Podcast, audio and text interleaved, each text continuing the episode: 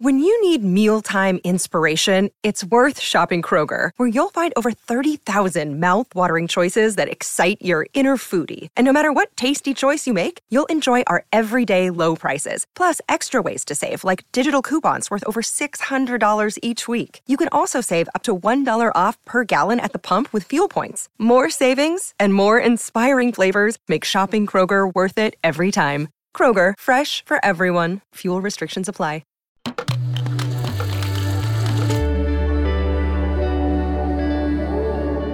Cora.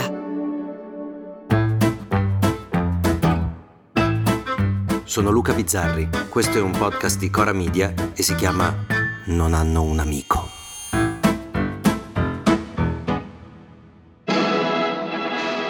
Giorgia Meloni è il primo leader proprio di destra in Italia non erano di destra i democratici cristiani, non era di destra in senso stretto neppure Silvione nostro, molto più vicino a Craxi che a Meloni, e mi pare che si debba accettare che il paese abbia votato Meloni proprio perché è così di destra e che anzi ci sia una fetta del suo elettorato che sia delusa dal fatto che il governo non faccia cose eh, abbastanza di destra. Quella frangia si risolleva quando capita che dei poliziotti pestino dei manifestanti antigovernativi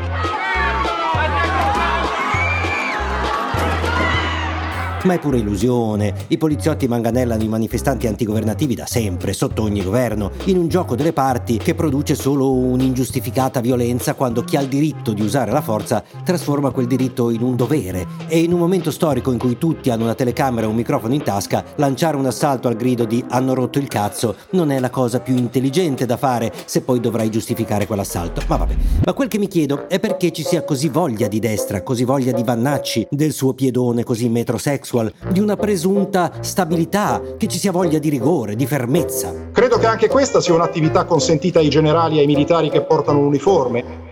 Credo che tutto questo, non la voglia di destra, ma di questa destra, abbia a che fare con la scomparsa della verità. Uh, aspetta, aspetta, aspetta. Uh, devo fare la premessa.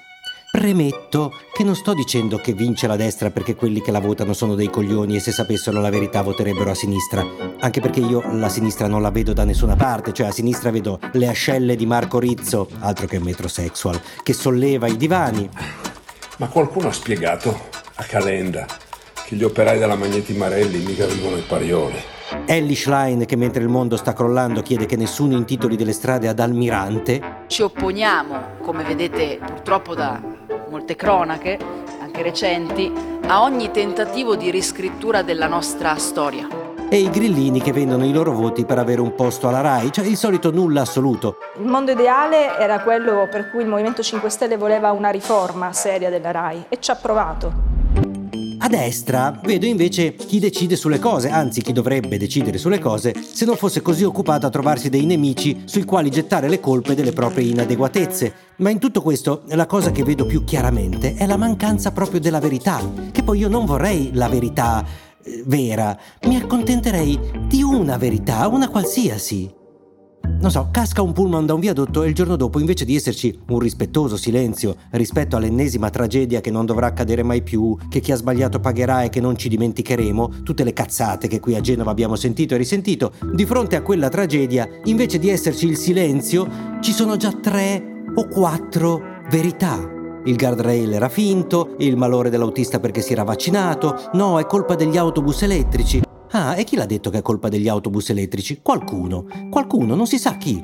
Quindi poi è successo che un ministro sia andato in tv, mentre ancora si contavano le vittime, e abbia detto che ha sentito dire da qualche vigile del fuoco che le batterie al litio bruciano di più delle altre, così. Sentivo che alcuni vigili del fuoco parlavano del fatto che le batterie elettriche prendono fuoco più velocemente, più rapidamente di altre forme di alimentazione. E io so pure dove l'ha sentito, eh? Nella migliore delle ipotesi su Corriere.it e nella peggiore su TikTok, perché in quei momenti lì il video del vigile del fuoco che parlava delle batterie era virale e Salvini lo ha ripetuto in tv paro paro per poi dire non so se c'entra qualcosa. Questo non so se c'entri o non c'entri. Ma se non lo sai cosa cazzo dici? Ci sono dei morti, delle famiglie distrutte. Vabbè. Ma questa è solo una delle 3.000 verità con cui abbiamo a che fare. Quindi se arriva qualcuno che dice con voce perentoria che la verità è la sua, è roba per lui, è chiaro che venga seguito, soprattutto se nessuno lo contraddice. Nei dibattiti pro o contro la Germania che aiuterebbe l'invasione dei migranti pagando le ONG, io ho visto pochissimi alzarsi e dire no scusate, eh, guardiamo i numeri, i numeri dicono che su 133.000 sbarchi i tedeschi ne hanno sbarcati 2.000, quindi si sta parlando, si è parlato di nulla. Uno può pensarla come vuole sull'immigrazione, può volere anche il blocco navale con i bazooka puntati sulle zattere, non è questo quello di cui sto parlando, ma quella della Germania non era proprio una storia, non era una verità e se ne è discusso per giorni, perché serviva qualcosa qualche non verità, qualche bugia per non parlare della verità quella vera, che non mi interessa qual è, mi basterebbe saperne una, perché quelli che promettevano la verità e che competevano e competono con degli scappati di casa, ora che hanno vinto e che governano, quella verità lì non la vogliono più e ne inventano mille diverse, a volte pure contrastanti. Così ti ritrovi un ministro di destra, insieme a un'intelligenza di destra, giornalisti, opinionisti, tutti che combattono fortemente contro le auto elettriche e hanno come idolo inattaccabile Elon Musk, il più grande costruttore al mondo di auto elettriche. Blackout, salta la corrente e la luce si spegne. E quando la luce è spenta, prima o poi arriva uno che ti dice che la luce la porta lui, maiuscolo. Segnato dal destino, batte il cielo della nostra patria. A domani. Se volete commentare, se avete idee o suggerimenti per nuove chat di WhatsApp o testimonianze di nuove chat di WhatsApp, potete scriverci a nonanunamico@gmail.com o nonanunamico@coramedia.com. Anche per gli insulti, prendiamo anche quelli.